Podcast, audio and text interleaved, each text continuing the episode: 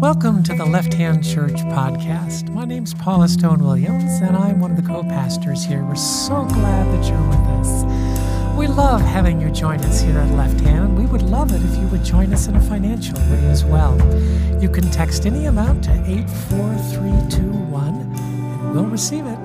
You also can go to our website, lefthandchurch.org, and you can find out there how you can donate. Every time we begin a service, we begin with these words Married, divorced, and single here, it's one family that mingles here. Conservative and liberal here, we've all got to give a little here. Big and small here, there's room for us all here. Doubt and belief here, we all can receive here. LGBTQ and straight here, there is no hate here. Woman, non binary, and man here, everyone can here. Whatever your race here, for all of us, grace here in imitation of the ridiculous love Almighty God has for each of us and all of us, let us live and love without labels. Hey, everyone. Hopefully, um, your day is going better than mine because uh, this is a true story. This morning, Kate asked if I want to go run some errands with her. And I said, sure. So I hurry up, get ready, jump in the car. We drive off. We're doing the first errand, and Kate looks at me. She says, Are your pants on backwards? So I think I rocked four or five errands with my pants on backwards today. So if you put your pants on the right way, you're doing better than I. Um, That's a true story, yes? Yes. Uh, good afternoon. It's so good to be with you. If, whether this is your 200th time here or your first time here, we're glad to have you. Um, this afternoon, we're starting a new sermon series, and it's titled Why Progressive Christianity.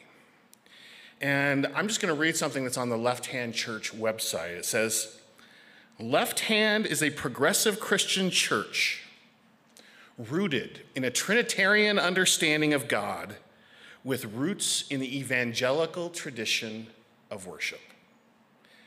There's a lot of big words there. As an aside, I had a girlfriend who once broke up with me because of my lack of vocabulary.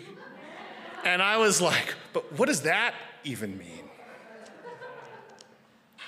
But today we're going to start to look at a question that I think is central to our faith, which is what is the gospel? What is the good news within the lens of a progressive Christian? And I think for many of us, that the framework that we inherited is the gospel is something that's going to happen in the future. Did any of you go to church camp when you were kids? I used to go to church camp a lot. And it was usually in a small town up by Fairplay called Como, Colorado. And on the last night of church camp, every time, we would hike up maybe 10,000 feet to an overlook that had three crosses right there. And when I say we'd hike up, even slightly overweight asthmatic kids would hike up to this clearing. And the week's preacher, the preacher who'd been preaching for the, for the entire duration of the camp, would get up in front of the crosses and usually tell a scary story that was something like this it's possible that someone here is going to die tonight. And if you die tonight, where are you going to go? In my older age, when he's saying that, I imagine he looked at the kid who's asthmatic and weaving and wheezing and be like, that's the one who's going tonight. But anyway, after the preacher concluded the message, there was always an altar call where kids would come forward and give their lives to God by creating a personal relationship with Jesus, which is a saying that's very popular among people from my church background. And nearly all of us kids would come forward because it was a scary question that the preacher asked. Because, in the framework of an angry, distant God who would shake his finger at us, it's scary. God couldn't be trusted to be compassionate or tender. The message was always are you going to go to heaven or are you going to go to hell? And the gospel was about getting yourself to heaven. According to this understanding, accepting Jesus as your personal Savior is the way that you can make sure you're going to go to heaven when you die. Marcus Borg describes the approach as believing now for the sake of heaven later. Believing now for the sake of heaven later. It's a framework, a framework that's focused on the future. It's a framework that's still used in a lot of churches today. The thing about that view of the gospel is our faith becomes increasingly transactional. We accept Jesus as our personal Savior, and we get that special barcode on our arm. And then when it's our time, time to die, well, we get up to the pearly gates. They have a checker that's like at King Supers. They scan our arm, and we pass right on into heaven. Our faith is a King Supers scanner. You show them the barcode, beep, beep, beep, and you're in. Again, with this view of our faith, you can see why some call Christians self centered. Well, my faith is a personal thing between me and God. What matters is my personal relationship with Jesus, which is a phrase that is never once found in the Bible, by the way. It's not found in the Hebrew scriptures. Jesus never used the phrase, nor did John, Peter, James, or even the woman who wrote the book of Hebrews. And that's one for you to look up. And built into the gospel translation is the fact that Jesus paid a debt that I owe to God. Jesus paid my debt, I believe in that, and now I get to go to heaven. Or at least get God off my back. I think a lot of us are probably familiar with this lens, yes? The believe now for heaven later mindset that Marcus Borg talks about allows us to ignore a lot of things. It allows us to ignore a lot of urgent things. Because why care about the planet if we're just going to get out of here and move away? Why pursue equity? Why protest injustice?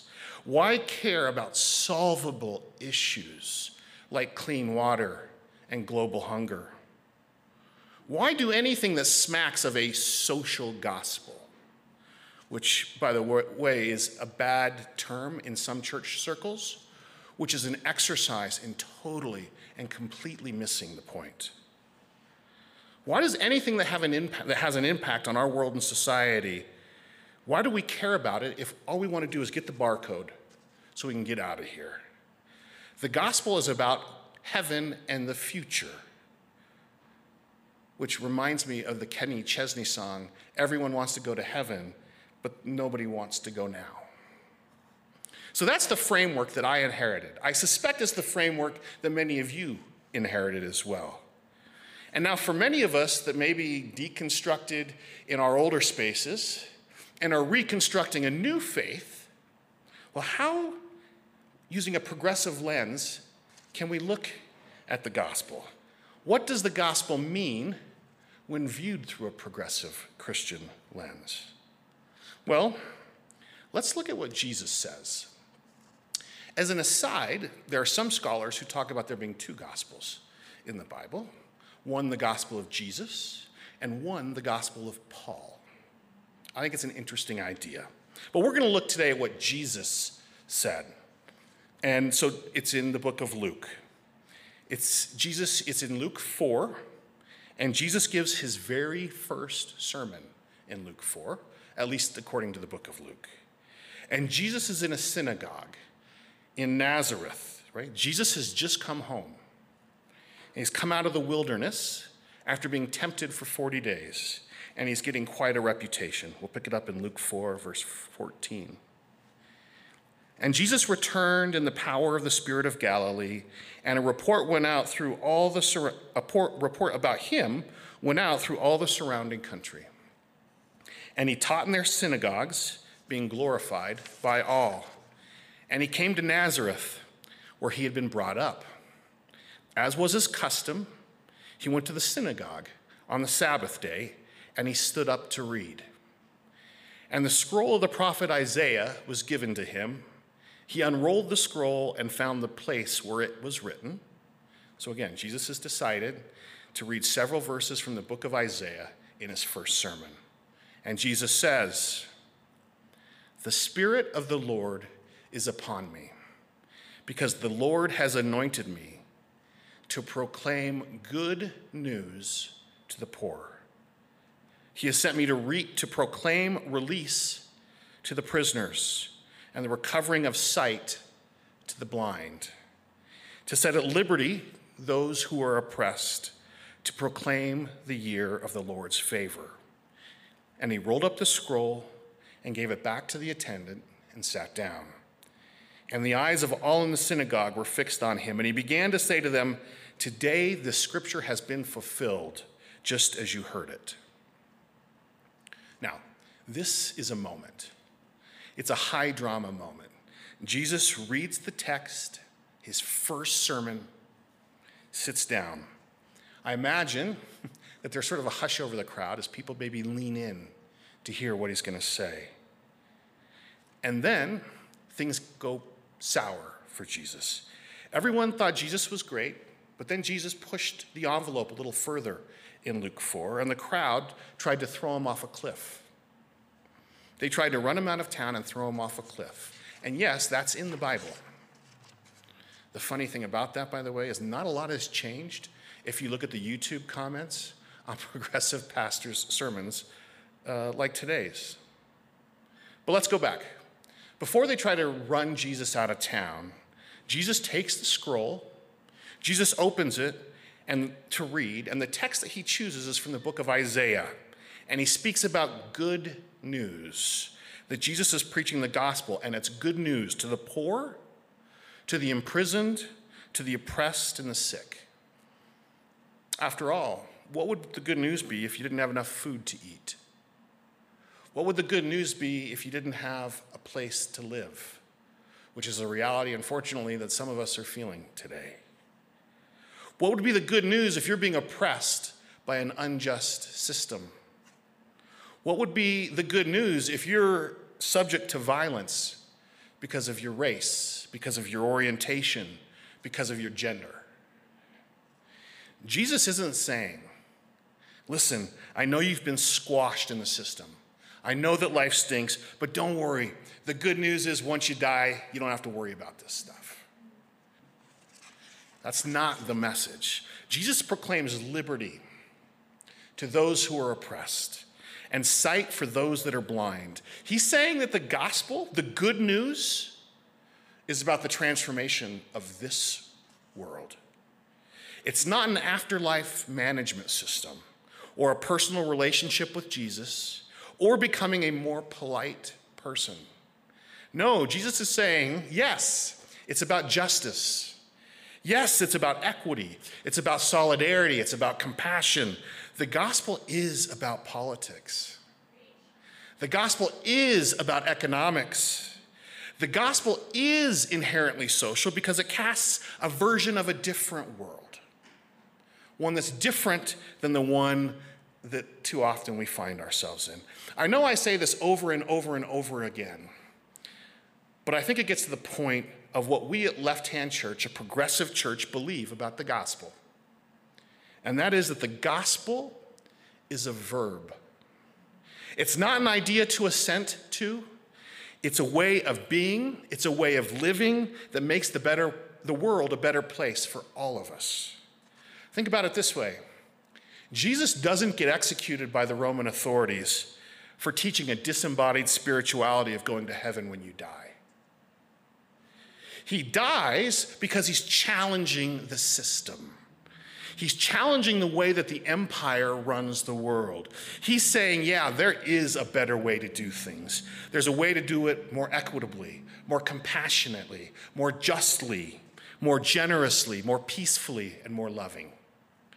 When Jesus talks about the kingdom of God, he's talking about bringing justice onto earth as it is in heaven. And he says, you don't have to wait to die to do that because it's right here, right now. And we can help transform the world by embodying a more just and generous gospel. Couple thoughts. First, many people, myself included, had assumed that when Jesus talks about the kingdom, the kingdom of heaven, he was only talking about a far off place, a far off heaven, where people go when they die. But when Jesus is talking about the kingdom, he's not usually talking about the place we go where we die, the place that's up above the clouds with the angels playing harps. This, to me, is one of the most fundamental mistakes that the modern American church has made when it comes to their theology. For the Jewish mind, and remember, we need to remember that Jesus was Jewish. Heaven and earth are two interlocking arenas of God's world. Heaven is God's space, and the earth is our space. And those spaces are designed to overlap and interlock. The last image of the book of Revelation is the New Jerusalem coming down from heaven to earth, with heaven and earth now fully and finally reconciled, integrated, and restored. Think of the Lord's Prayer, which is from earlier in the Sermon of the Mount, and Jesus says, Thy kingdom come, thy will be done on earth as it is in heaven. This literally means God bringing his kingdom to earth. In a couple weeks, I'm actually going to preach a little bit more about the end times and the eschatology, which is the study of end times that I was brought up with in my tradition. But I think it's an important point that needs to be made today. N.T. Wright, or Bishop Tom, as the cool kids call him, is arguably the most the preeminent biblical scholar alive today. And he says, when the New Testament speaks of God's kingdom and finding eternal life, it never, ever refers to heaven, pure and simple. It always refers to God's kingdom coming on earth as it is in heaven, as Jesus himself taught us to pray. We have slipped into the easygoing language of the kingdom of heaven in the sense of God's kingdom being heaven, but the but the early church never spoke that way. The point about heaven is that heaven is the control room for earth. Heaven is the CEO's office from which earth is run, or from which it's supposed to be run, which is why we're called to pray to help that become a reality. You with me? Jesus t- teaches us to pursue the life of heaven now and also then, anticipating the day when heaven and earth become one. So practice honest business, friends. Practice redemptive art. Practice sustainable living. Practice healing and medicine. Practice education. Practice helping build a church. Practice making a home. Practice tending a garden. Because these are all sacred tasks that are to be done in partnership with God now because they'll all go on in the age to come in heaven, on earth. That is the gospel. Jesus called his disciples to learn from him how to live in God's world, God's way. Constantly learning and growing and evolving and exploring. And now, another thought, and it's a little more personal. It's this, this church's job to live out the gospel.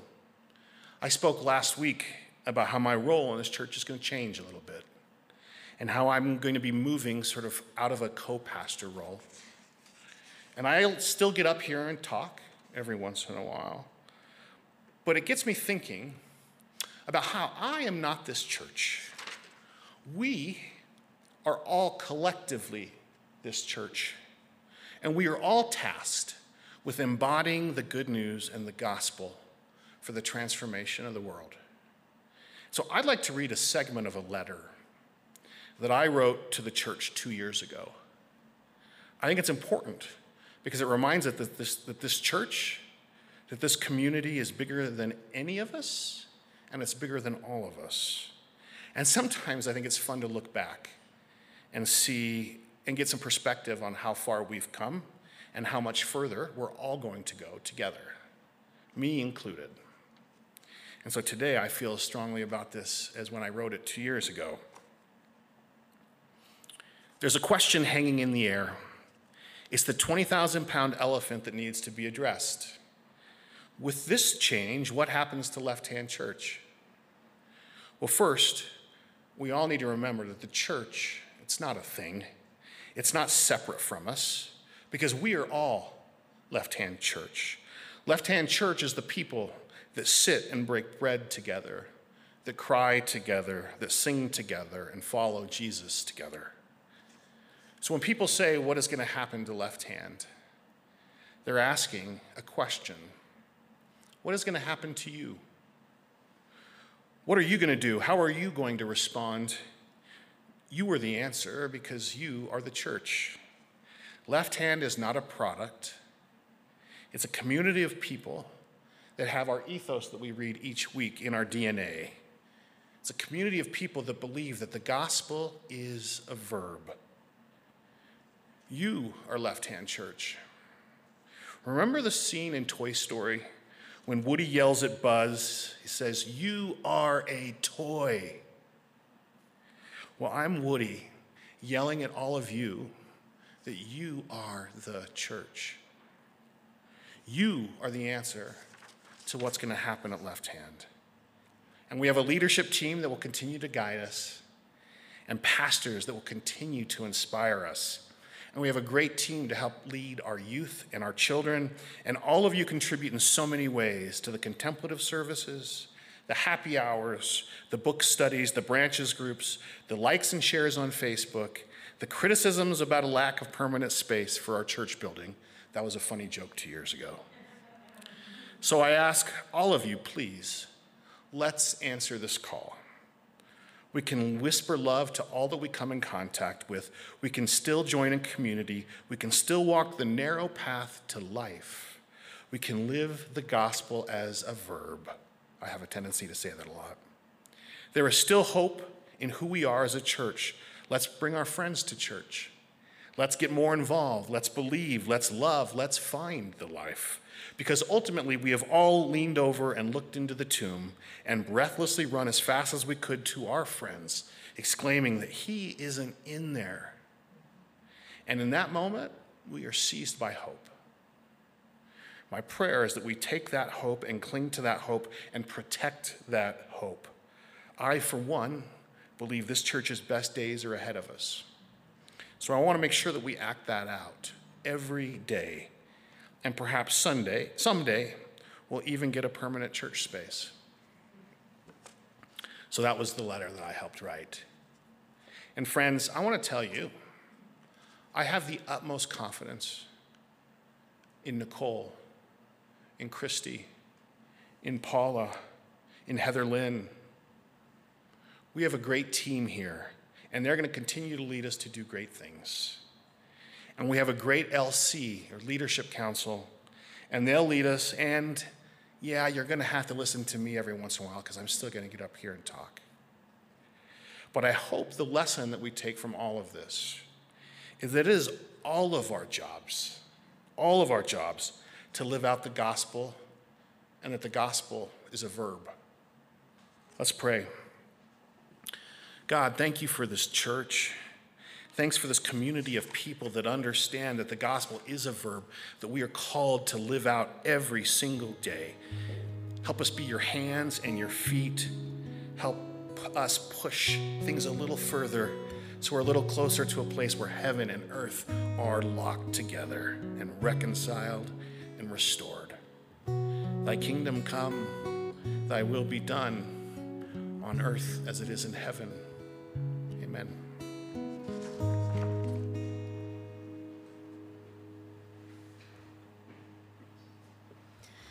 There comes a time when we've run out of wishes, and all that we hope for is weighed down by gold. If only the naked were clothed in the kisses of love lovers,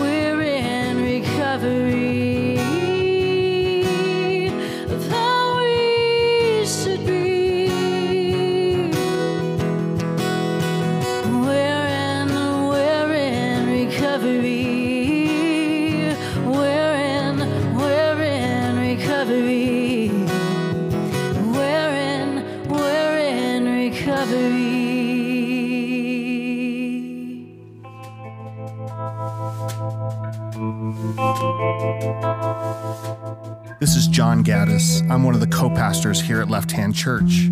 As you listen to this teaching, we hope it was a reminder that the love of God is bigger, more inclusive, and filled with more grace than any of us can imagine. There is truly room for us all here. If you have any questions about Left Hand Church or this teaching, please email me at john at lefthandchurch.org. You can also tune into our live stream services on our church Facebook page every Sunday at 5 p.m. Mountain for great music and original teachings. Thank you for joining us.